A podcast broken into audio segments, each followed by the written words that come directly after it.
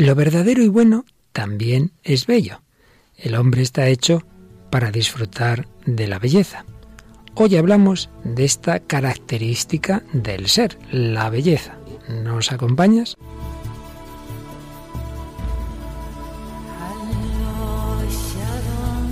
El hombre de hoy y Dios, con el padre Luis Fernando de Prada.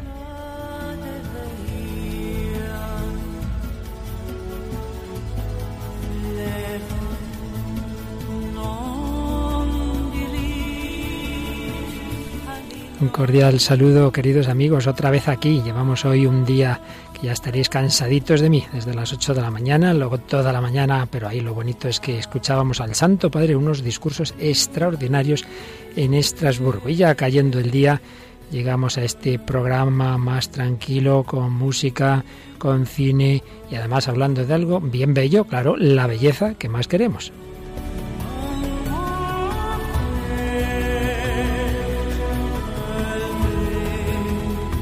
Y para hablar de la belleza nos acompaña un artista, porque saben ustedes que Raquel Sánchez Mayo es una gran artista. ¿Qué haces, Raquel? Pintas y haces de todo, ¿verdad? ¿Qué tal? Bueno, buenas, buenas, padre. Cada vez menos, cada vez menos. ya no te deja tiempo en los muchos trabajos, ¿verdad? Sí, A cultivar la capacidad estética. ¿Qué es lo que te dedicas así más del arte? ¿La pintura? Al dibujo, dibujo. Me especialicé en dibujo y diseño. Me especialicé. Bueno, pues vamos a hablar de un tema que te gusta mucho hoy de una manera rapidilla dentro de este octavo mandamiento que ya terminamos hoy, si Dios quiere, pero ya le daremos otra vuelta más a fondo para que nos expliques mucho más con calma qué es eso de la belleza, qué es eso del arte, pero en fin, por lo menos hoy vamos a recoger algo de lo que nos dice el catecismo en este octavo mandamiento. Como siempre, en primer lugar, recoges algo de los muchos comentarios que tenemos en un Facebook nuestro que ya va por los, ¿cuántos? Ya casi 4.000, me parece. Sí, me sí, sí, estamos allá rozando, rozando. Pues recojo el mensaje que nos ha dejado Blanca Martínez, que nos decía, todo lo bello y bueno procede de Dios. Si hay algo de bueno y bello en mí, procede de Él. Saludos, lo mejor para el mundo. Mira qué, qué bonito. Bello saludo, el de Blanca, un nombre que recuerda a esa blancura, esa belleza de la Virgen María. Tiene esos dos colores, sobre todo el blanco y el azul. Pues muchas gracias Blanca y vamos en efecto a hablar de la belleza en un programa en que vamos a tener presente a un grandísimo arquitecto, Antonio Gaudí, Camino de los Altares.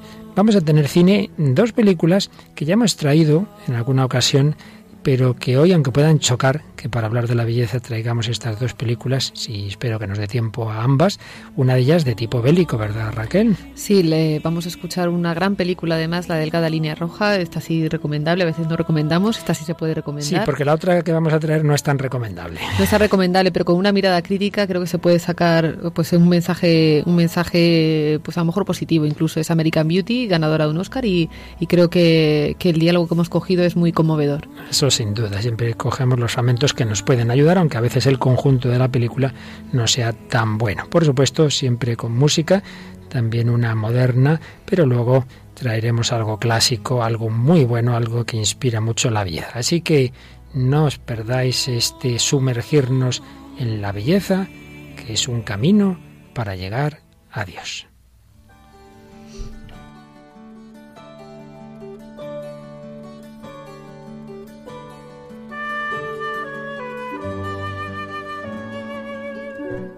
Siempre que hablamos de la belleza me acuerdo de lo que me ocurrió hace ya bastantes años.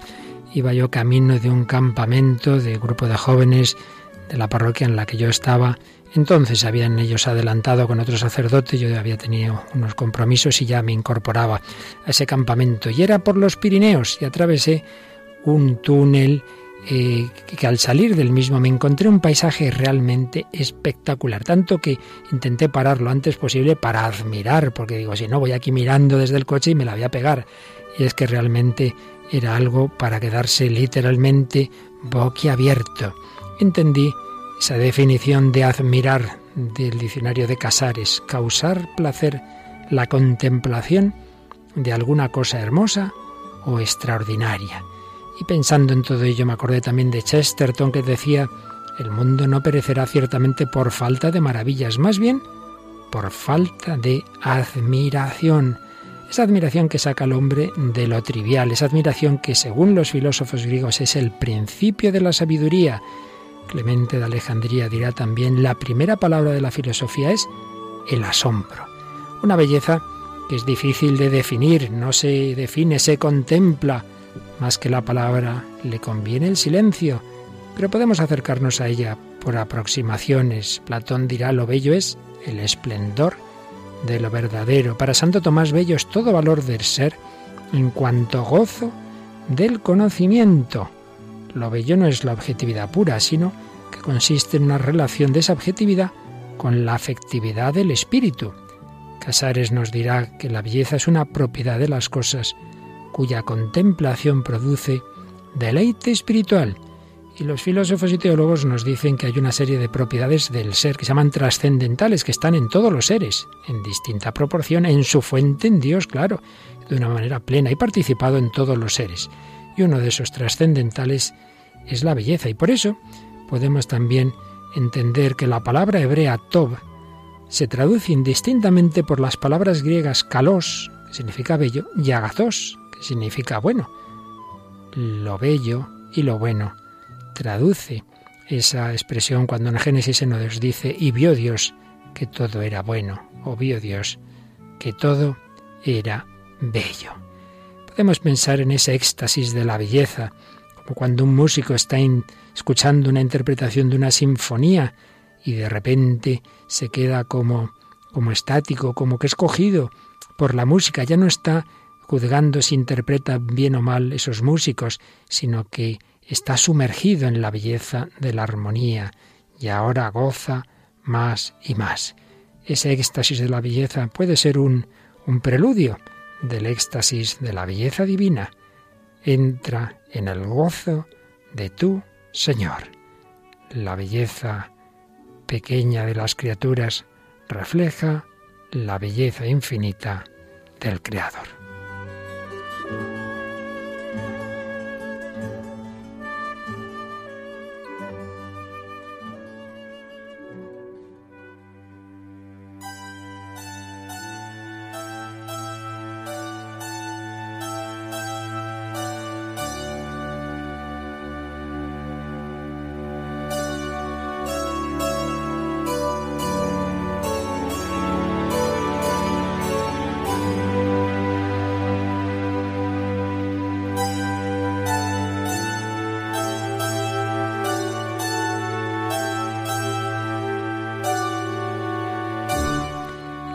Belleza, la belleza camino para Dios. Los últimos años está insistiendo mucho que quizá la teología tenía olvidado este camino. Habíamos hablado más del camino de la verdad, de la racionalidad, de la bondad, de la moral, pero teníamos olvidado que todo lo verdadero y bueno también es bello. Recordemos aquellas palabras de San Agustín cuando se convierte, tarde te amé, hermosura tan antigua y tan nueva, tarde te amé. Pues bien, quizá pueda sorprenderle a alguno que hablando del octavo mandamiento, de la moral, de decir la verdad, nos encontramos un apartado del catecismo que se titula Verdad, Belleza y Arte Sacro. Así que, Raquel, vamos a ver lo que dice un número, además un número redondo, el 2500 del catecismo. Vamos adelante.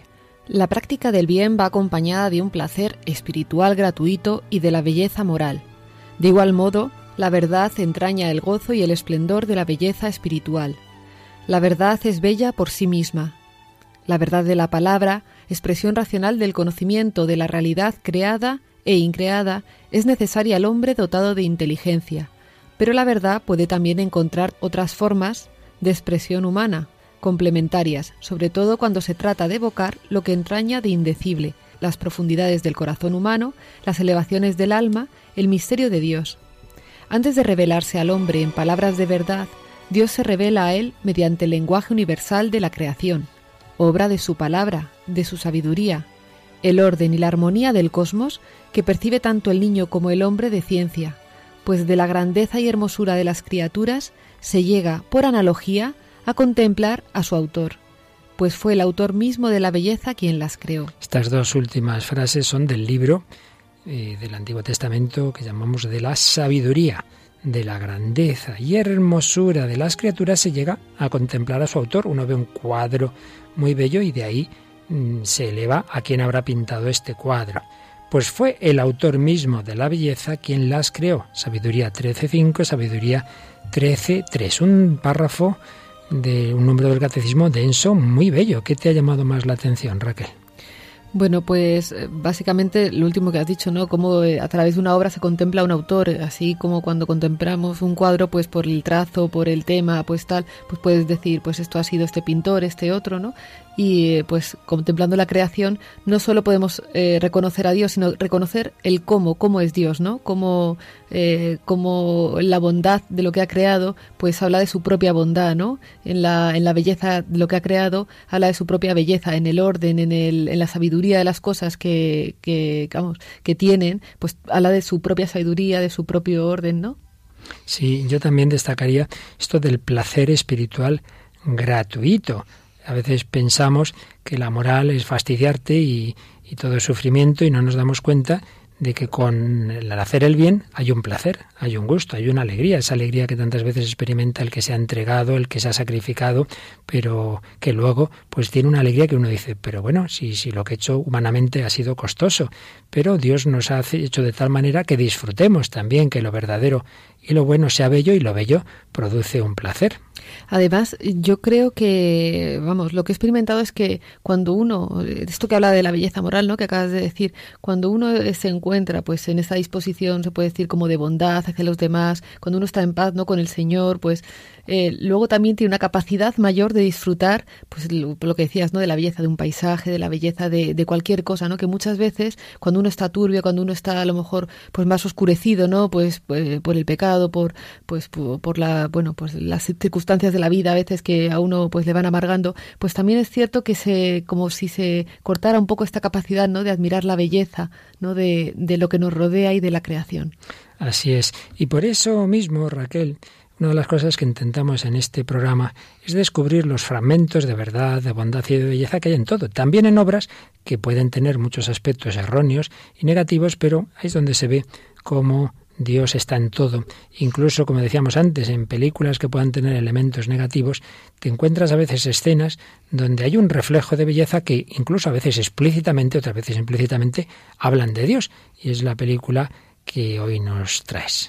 Sí, estamos hablando, como hemos dicho al principio, de American Beauty, es una película norteamericana del año 1999. Eh, ganó cinco Oscars muy importantes: película, director, actor, guion, fotografía, vamos, como las niñas bonitas de los Oscars. Nos habla de, de la historia de una familia americana, pues, eh, bueno, pues rozando pues la separación de los padres, ¿no? Con infidelidad por medio, eh, la hija adolescente con los problemas de la adolescencia. Y bueno, en medio de todo este jaleo va a haber un, un personaje, es un chico, que, que, va a ser el vecino de ella, ¿no? Que se enamora de la, de la chica adolescente, ¿no? Es un chico un poco peculiar que se dedica a grabar cosas con la cámara de vídeo y pues tiene una visión muy particular de aquello que graba y tiene una intuición muy, muy certera ¿no? de lo que hay detrás de, de las cosas. Hemos puesto en alguna ocasión esa escena relativamente larga en que le enseña a esa chica la grabación que hizo de una bolsa de plástico que está movida por el aire y vamos a oír el final de esa escena y luego otra que puede sorprender más donde eh, también había encontrado belleza ese chico en una de grabación. Por tanto, el corte que ahora oímos eh, eh, une estos dos momentos de American Beauty.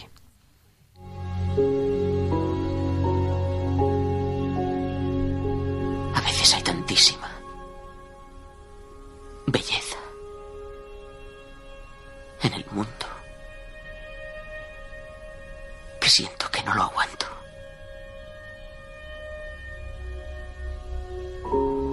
Y que mi corazón se está derrumbando.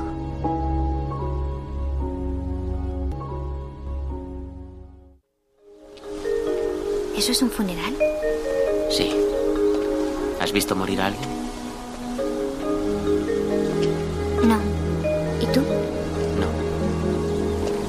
Pero vi a una vagabunda que murió congelada, tumbada en la acera. Parecía muy triste.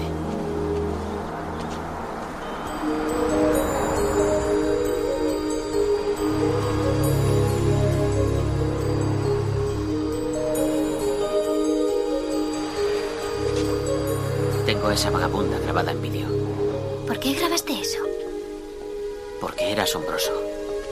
¿Qué tenía de asombroso? Cuando ves algo así, es como si Dios te mirase a los ojos por un instante. Y si estás atento puedes devolverle la mirada. ¿Y qué ves? Belleza.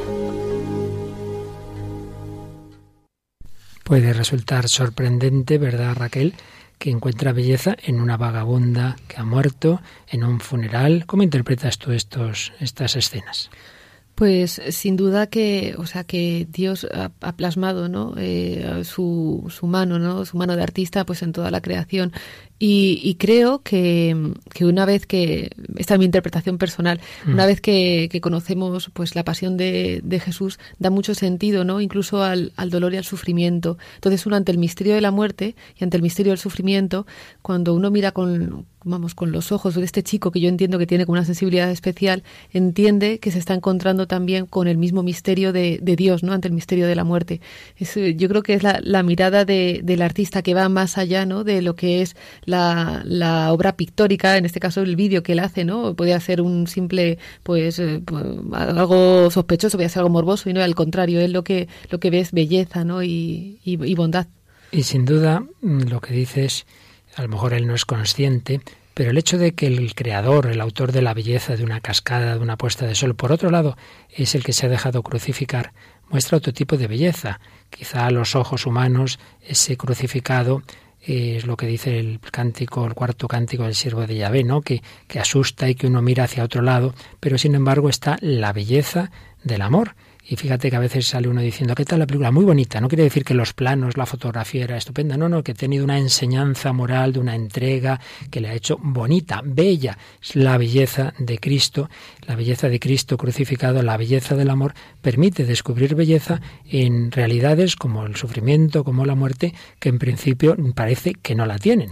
Es que tenemos que tener cuidado cuando hablamos del término de la belleza porque muchas veces se confunde la belleza con la estética, como una carcasa vacía que puede no tener ningún contenido, ¿no? Entonces, eh, siempre se pone el mismo ejemplo, ¿no? El ejemplo de, la Madre Teresa, eh, porque la Madre Teresa, sin ser una top model, reflejaba una belleza y una bondad que no que yo creo que pocas mujeres reflejan no todo ese ese amor que hay detrás se reflejaba también en su rostro y un rostro que aparentemente a lo mejor no es el más lleno de arrugas los pies destrozados y sin embargo en efecto era esa belleza del amor esa belleza moral. Pero esa belleza los artistas están llamados a reflejarla, esa belleza que está en la naturaleza, que está en el mundo, pues de alguna manera el artista crea, ya sabemos que crear, crear solo crea Dios, pero hay un cierto tipo de colaboración con la creación de Dios que hace el artista. De esto nos habla el número 2501 del Catecismo.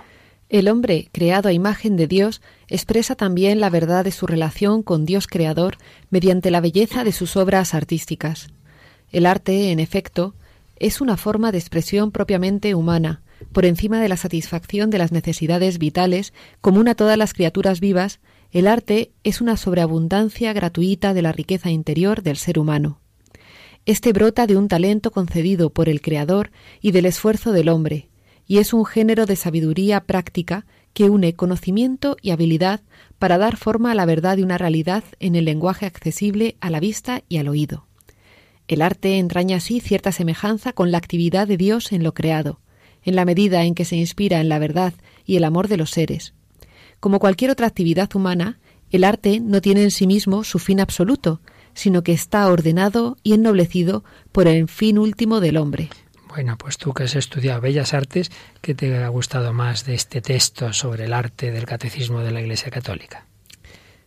Pues que pues al final la, la, la, entraña de donación que tiene el arte en sí mismo, ¿no? Que no es como un acto eh, para, no tanto para la propia satisfacción, sino que también tiene como un, un acto de donación, ¿no? Como, entiendo también como la, como la obra de Dios, ¿no? La obra del universo, de tal, no era algo que encerraba como un egoísmo para sí, sino que es como también un acto de donación, ¿no? El, el, la donación que tiene el, el acto creativo, ¿no?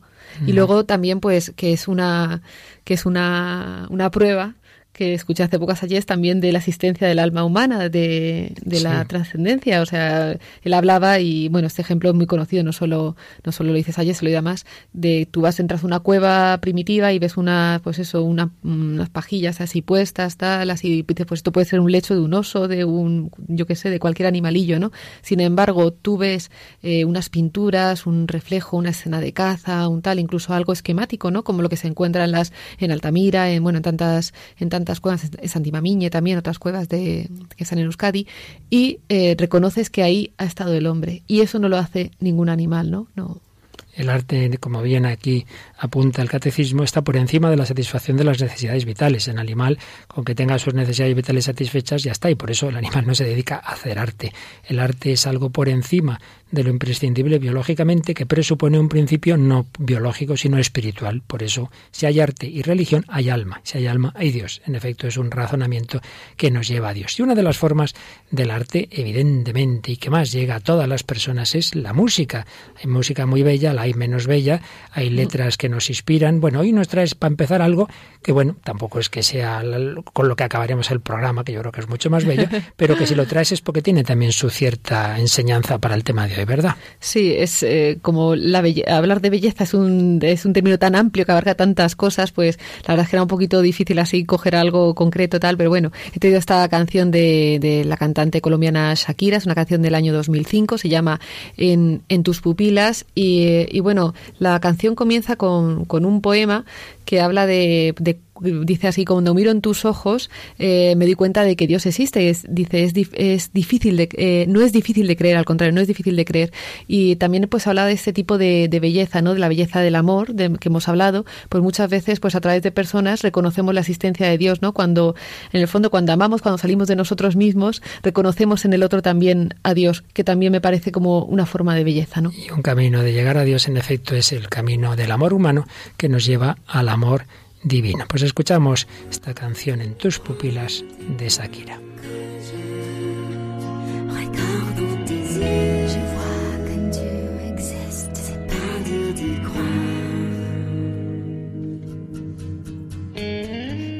Conocerte el mundo era plano, aunque lo discutaste, señor Galilei. me cansé de besar ranas en vano el príncipe azul jamás lo encontré. Y así llegaste tú, devolviéndome la fe, sin poemas y sin flores, con defectos, con errores,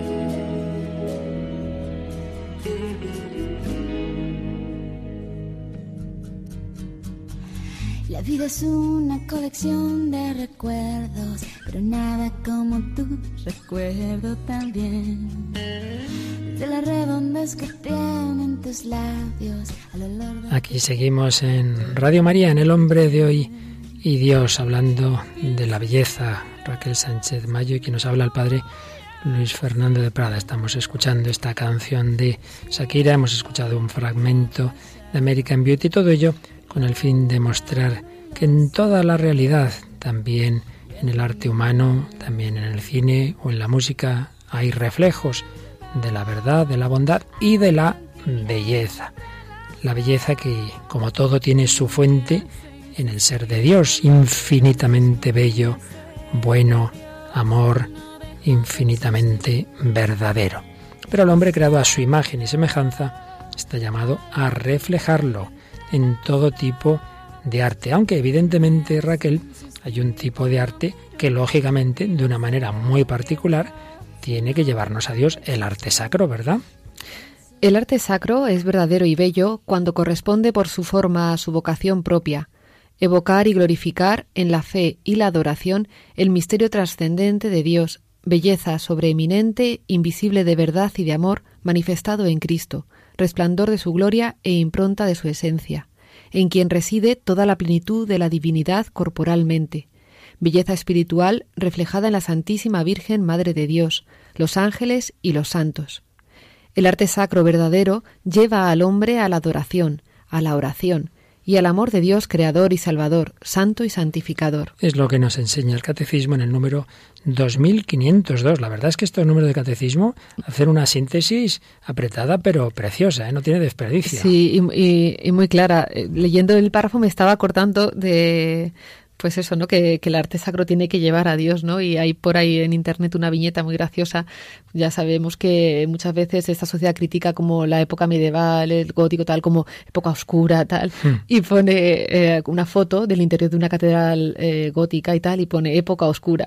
Y pone una, en contraposición una foto, pues, de estas iglesias que se hacen de, aquella manera. Que son garajes. garaje, iglesia. Y pone época luminosa, eh, haciéndonos ver, pues, no sé, el, el concepto tan errado que tenemos de de, esto. Pues sí, y aquí hay un tema muy interesante y es que el, arte sacro es posible, es posible representar a Cristo, representar a María, y siempre surge esa pregunta, pero bueno, si en el Antiguo Testamento se prohibían las imágenes, claro, porque era el momento, ya sabemos que la revelación es progresiva, primero Dios quería asentar que es espíritu, que no es un ídolo, y que hay un único Dios, quería Dios asentar el monoteísmo, pero una vez que eso estaba asentado y que ya Dios se podía hacer hombre y mostrarnos el misterio de la Trinidad, el Hijo de Dios, al hacerse hombre, claro que podemos y debemos representarlo, y ya sabemos que no veneramos la imagen como tal, sino aquello lo que representa, como si uno lleva una fotografía de sus padres, pues ya se entiende que no es el papel lo que, lo que venera, sino las personas representadas. Por eso en el cristianismo tiene sentido y es importante.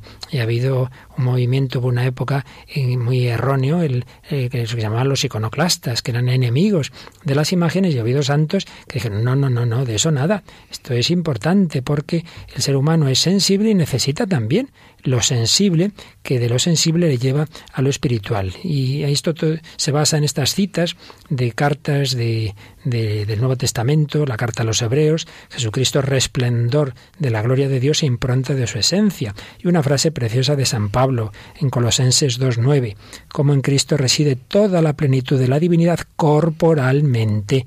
Por tanto, podemos y debemos representar a Cristo, que tiene un cuerpo humano, pero también a la Virgen María, belleza espiritual reflejada en la Santísima Virgen, Madre de Dios, pues todo un Dios se recrea en tan graciosa belleza, decimos en el bendita sea tu pureza.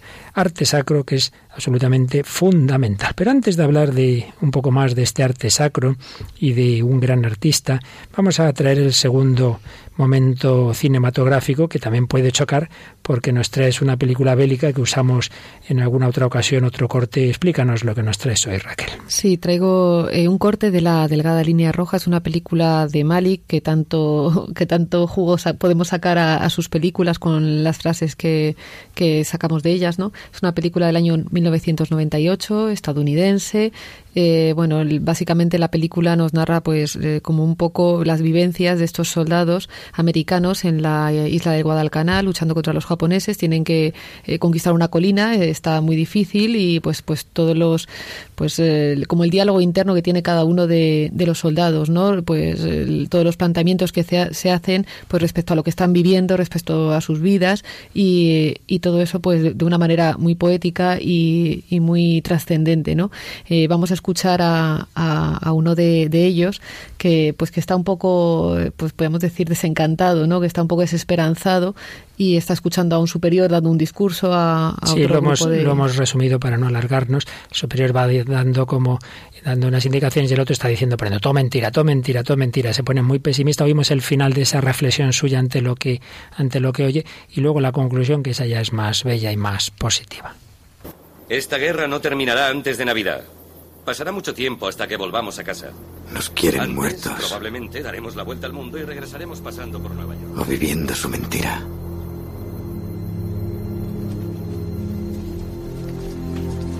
Lo único que puede hacer aquí un hombre es encontrar algo que sea suyo. Crear una isla para él solo.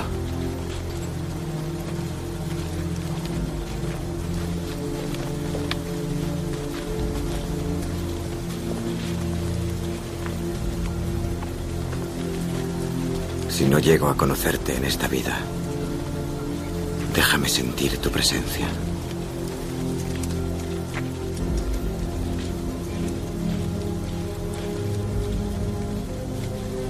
Una mirada de tus ojos y mi vida será tuya.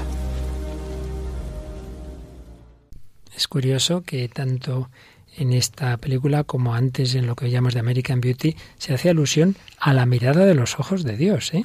Sí, es que es que es, es, verdad. O sea, cuando uno descubre la belleza, realmente hay lo que hablabas tú del músico, ese momento, ¿no? De que ya es como un poco pues eh, pues eso un se puede decir pues ese brillo no ese, ese como yo diría como algo que te habla de eternidad no que te habla de algo trascendente que, que, te saca de ti mismo de alguna manera no que te llega a pensar que no estamos aquí pues eso con el pensamiento materialista tal no sé cuántas sino que te saca de ti mismo no y eh, a mí me, me gustaba mucho la intuición que tiene este hombre no en medio de, de todo lo que están viviendo no en medio del horror de lo que están viviendo pues viendo a compañeros morir eh, pues escuchando mentiras viendo tal bueno pues la la intuición que tiene dentro de esta desesperanza, que se le ve que tiene un discurso pues un poco egoísta además, lo único que puede hacer un hombre es vivir, hacerse su isla, tal, pero tiene pues esa, ¿no? Esa esperanza de, de que si encuentra esa mirada, pues mi vida será tuya, ¿no? Ese salir de, de uno mismo, ¿no? Cuando uno, cuando uno encuentra la, la belleza.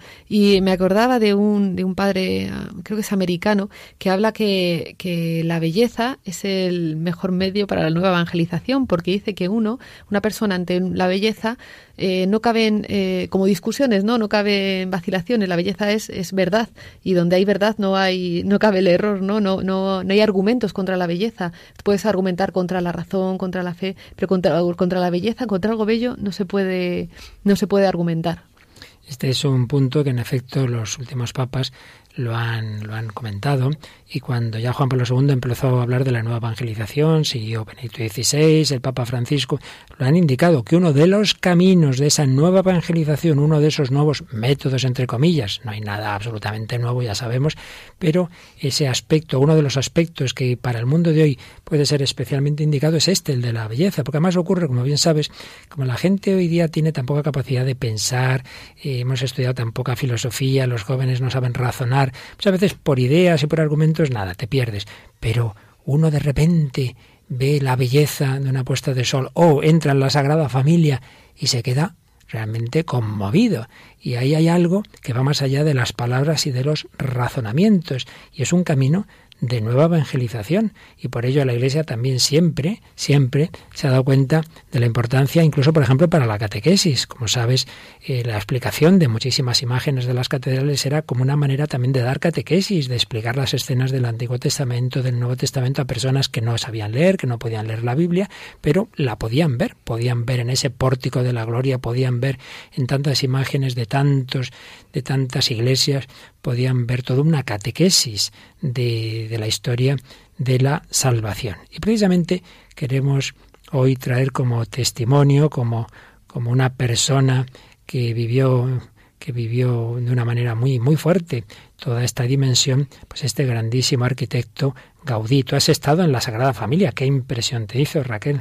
Pues la verdad que es maravilloso entrar en la, en la Sagrada Familia, realmente es, es una experiencia y, y es, o sea, es que se, se mastica, ¿no? Se, se, se, palpa, se siente que la persona que, que, ideó eso era una persona de fe, porque realmente te lleva a Dios, te lleva a Dios, te lleva a contemplar una belleza que habla de, de la creación y, vamos, y de una belleza espectacular, sí, sí. Ahí vemos lo que decíamos antes, ve uno un cuadro, piensa en su pintor, pues ve uno la Sagrada Familia y dice esto no lo ha hecho un ateo, está clarísimo.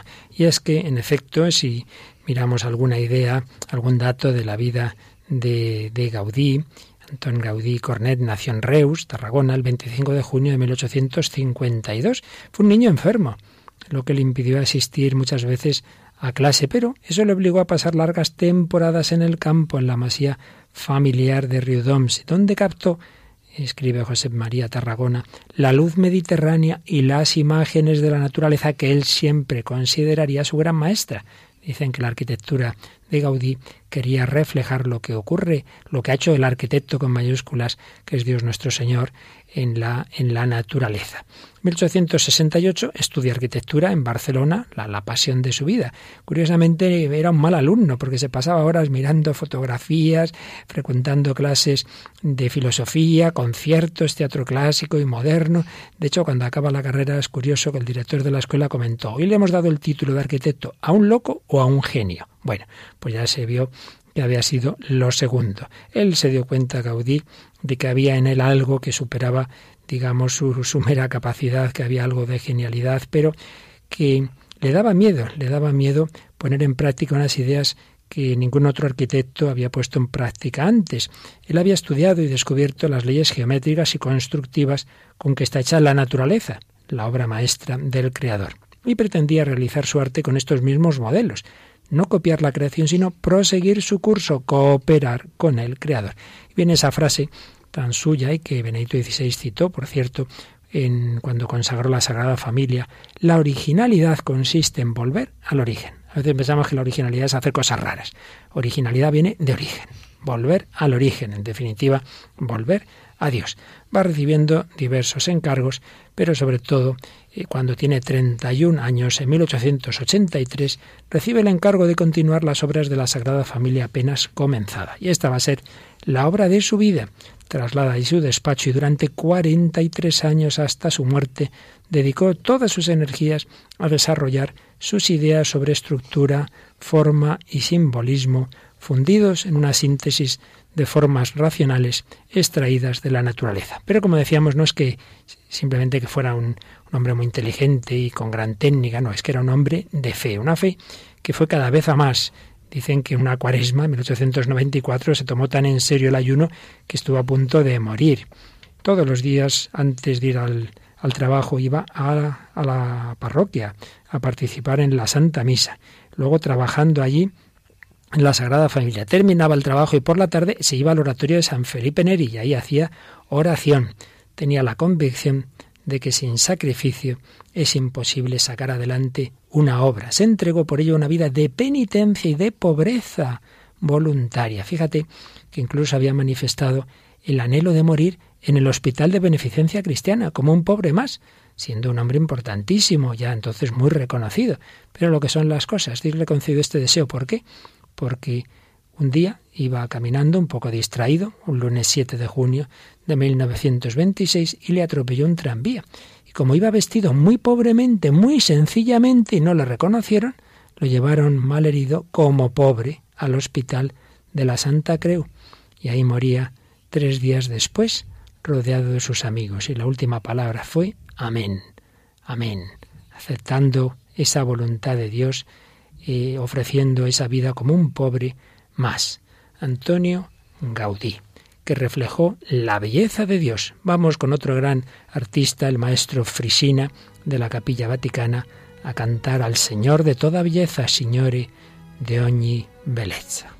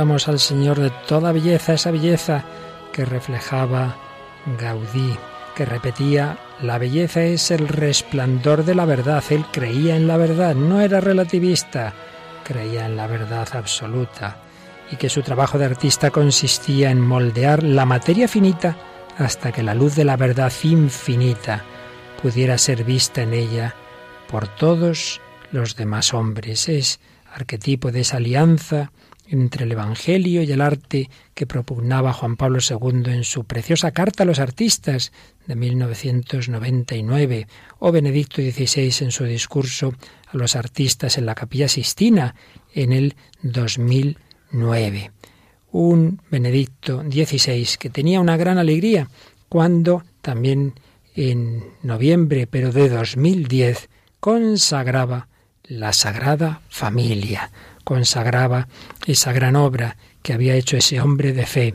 Y decía en la homilía, recordamos al que fue alma y artífice de este proyecto, Antoni Gaudí, arquitecto genial y cristiano consecuente, con la antorcha de su fe ardiendo hasta el término de su vida, vivida en dignidad y austeridad absoluta.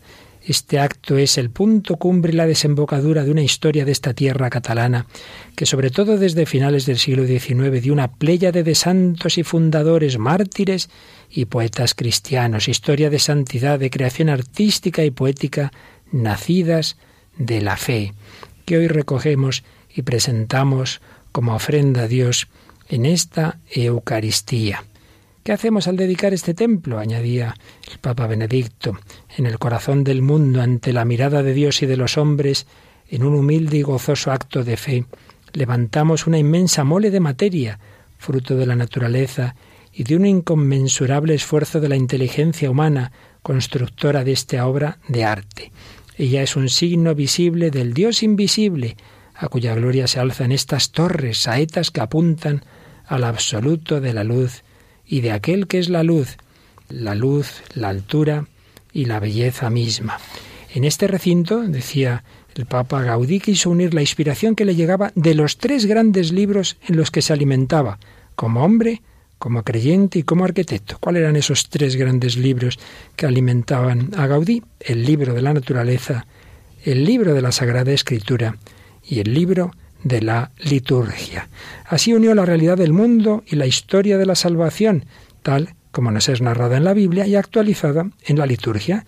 Introdujo piedras, árboles y vida humana dentro del templo, para que toda la creación convergiera en la alabanza divina, pero al mismo tiempo sacó los retablos fuera, para poner ante los hombres el misterio de Dios revelado en el nacimiento, pasión, muerte y resurrección de Jesucristo. De este modo, colaboró genialmente a la edificación de la conciencia humana anclada en el mundo, abierta a Dios, iluminada y santificada por Cristo. E hizo algo que es una de las tareas más importantes hoy, superar la escisión entre conciencia humana y conciencia cristiana, entre existencia en este mundo temporal y apertura a una vida eterna, entre belleza de las cosas y Dios como belleza. Esto lo realizó Antonio Gaudí no con palabras, sino con piedras, trazos, planos y cumbres. Y es que la belleza es la gran necesidad del hombre, es la raíz de la que brota el tronco de nuestra paz y los frutos de nuestra esperanza.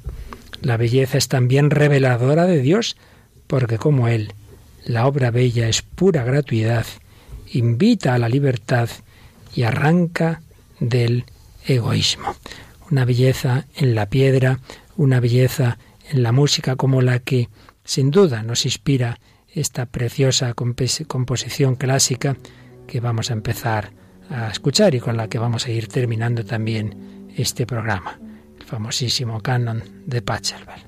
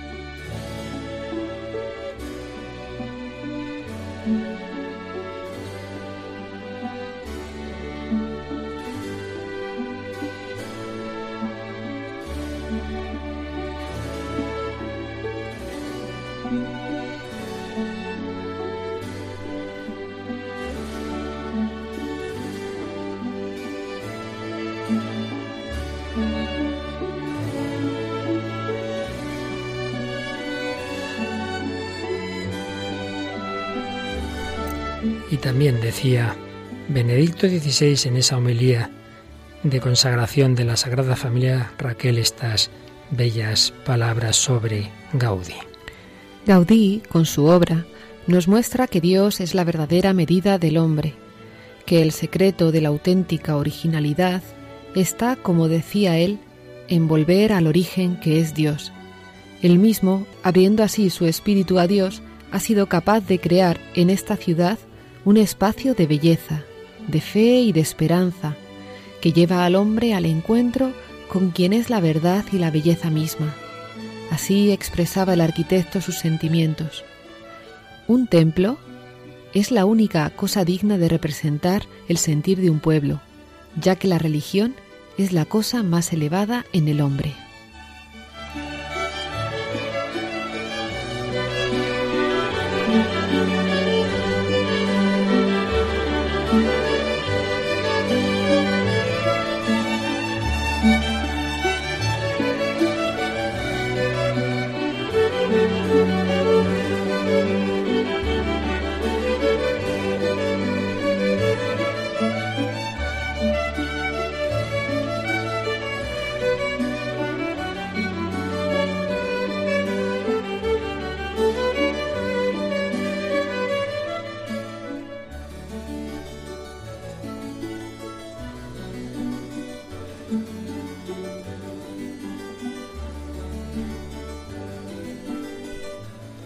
Se convirtió, decía San Agustín, tarde te amé hermosura tan antigua y tan nueva, tarde te amé. Y es que el cristiano no es el que no tiene gustos o el que mata los gustos, sino el que cambia de gusto y tiene buen gusto, porque se pregunta San Basilio Magno, ¿qué hay más admirable que la belleza de Dios?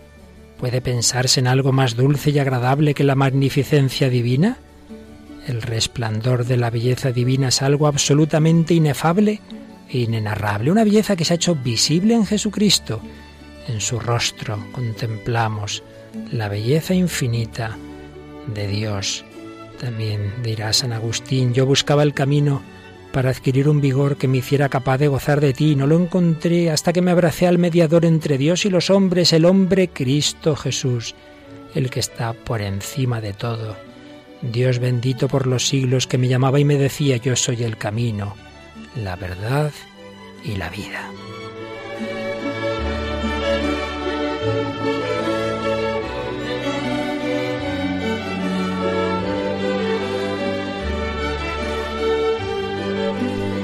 Y hay también una belleza creada en la Virgen María. Cuando Bernardita de Lourdes la ve, dirá, jamás vi nada tan hermoso. Es tan bella que cuando se la ha visto una vez se desea morir para volver a verla.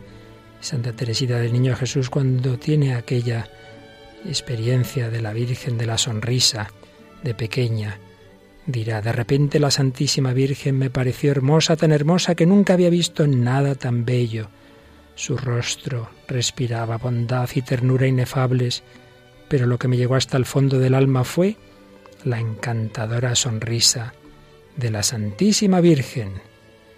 Si según Dostoyevsky el fin del mundo ha de sobrevenir a causa de un aburrimiento general e insoportable cuando aparezca el diablo de un bostezo de dimensiones mundiales, podemos prever con este autor que la belleza salvará el mundo. Y como escribe Stefano di Fiore, serán las obras maestras del arte humano, no carente de una chispa divina, y las obras de Dios en la arcilla humana, los santos, quienes elevarán a los hombres por encima de lo útil y lo funcional, para hacerles descubrir el significado de la vida como don gratuito del Dios vivo. La belleza salvará al mundo y por fin mi corazón inmaculado triunfará.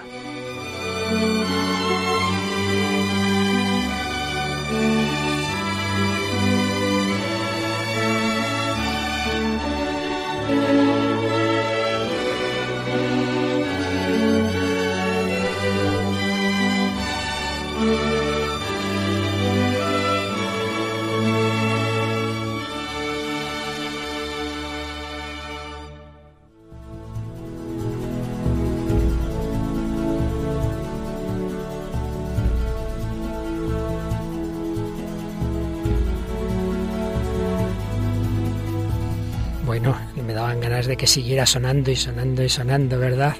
Ese canon y estos textos tan bellos.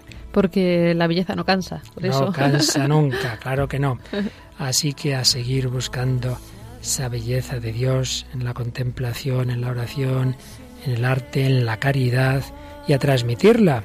Por eso está dentro de este octavo mandamiento. Transmitimos, comunicamos, no solo con las palabras, no solo con la verdad racional, sino también con el arte, también con esas otras formas de transmisión de lo que supera lo racional. Sí, además eh, también es una invitación pues a volver a, a, lo bello que nos purifica el corazón, nos purifica el alma, que como hemos dicho no solo se encuentra en las cosas de apariencia bonita, diríamos de manera, sino en todo aquello que pues que tiene una trascendencia, no, eh, una caridad profunda, un, un, amor, no. Al final la belleza, la belleza es amor. La belleza es amor, la belleza, la bondad, la verdad están en Dios, están en Jesucristo y nos quiere llevar a ellos la Virgen María y estamos llamados a reflejarla en la nueva evangelización, como la que intenta esta radio, Radio María, transmitiendo paz, transmitiendo amor y comunicándonos unos con otros. Estamos en esta gran familia y siempre os agradecemos vuestros testimonios, comentarios y sugerencias, bien a través del Facebook, donde escribís el hombre de hoy y Dios, o a través del correo electrónico. El correo al que podéis escribirnos es el hombre de hoy y Dios arroba radiomaria.es o a través de Facebook buscándonos en El hombre de hoy y Dios y dando a me gusta y comentando lo que queráis. Y si ahora mismito queréis solicitar este programa para poder volver a escuchar todos estos textos, estas músicas, pues ahora mismo, según terminamos, ahí estarán al teléfono para atender vuestras llamadas en el 902 500 518. También podéis solicitarlo este o programas anteriores a través de nuestra página web www.radiomaria.es. Podéis bajaros del podcast, pero en eso tardamos un poco más, somos pocos, no damos abasto a tantas tareas como hay en Radio María, por eso también podéis ofreceros de voluntarios. Y os recuerdo, y conviene que lo digáis a todo el mundo, que quien no pueda oír Radio María en frecuencia modulada, puede oírlo en la TDT, puede oírlo en los móviles que tienen conexión a datos. Hay diversas aplicaciones para escuchar en el móvil en cualquier parte de España y del mundo Radio María, para que por un camino u otro difundamos la verdad, la bondad y la belleza. Bueno, pues Raquel, hemos terminado la parte moral del catecismo. Sí, qué, qué rápido ha pasado. Vamos a irnos a la cuarta parte, la parte de la oración, la parte de la espiritualidad. Qué, qué interesante, ¿eh? qué interesante. Vamos a, ir a tocar temas muy interesantes en relación con el hombre contemporáneo, de espiritualidad verdadera y no tan verdadera, nueva era, cosas de esas, ¿te parece? Muy interesante, yo Pues creo vamos- que atenta. Vamos a irnos preparando para la próxima semana meternos en esos temas. Despedimos a Raquel Sánchez Mayo, muchas gracias Artista, a Rocío García, otra artista y a los mandos, y gracias a todos vosotros, queridos amigos, queridos oyentes. Entre todos hacemos esta radio más bella, la radio de la Virgen María. Que por medio de ella el Señor os bendiga y hasta el próximo programa, si Dios quiere.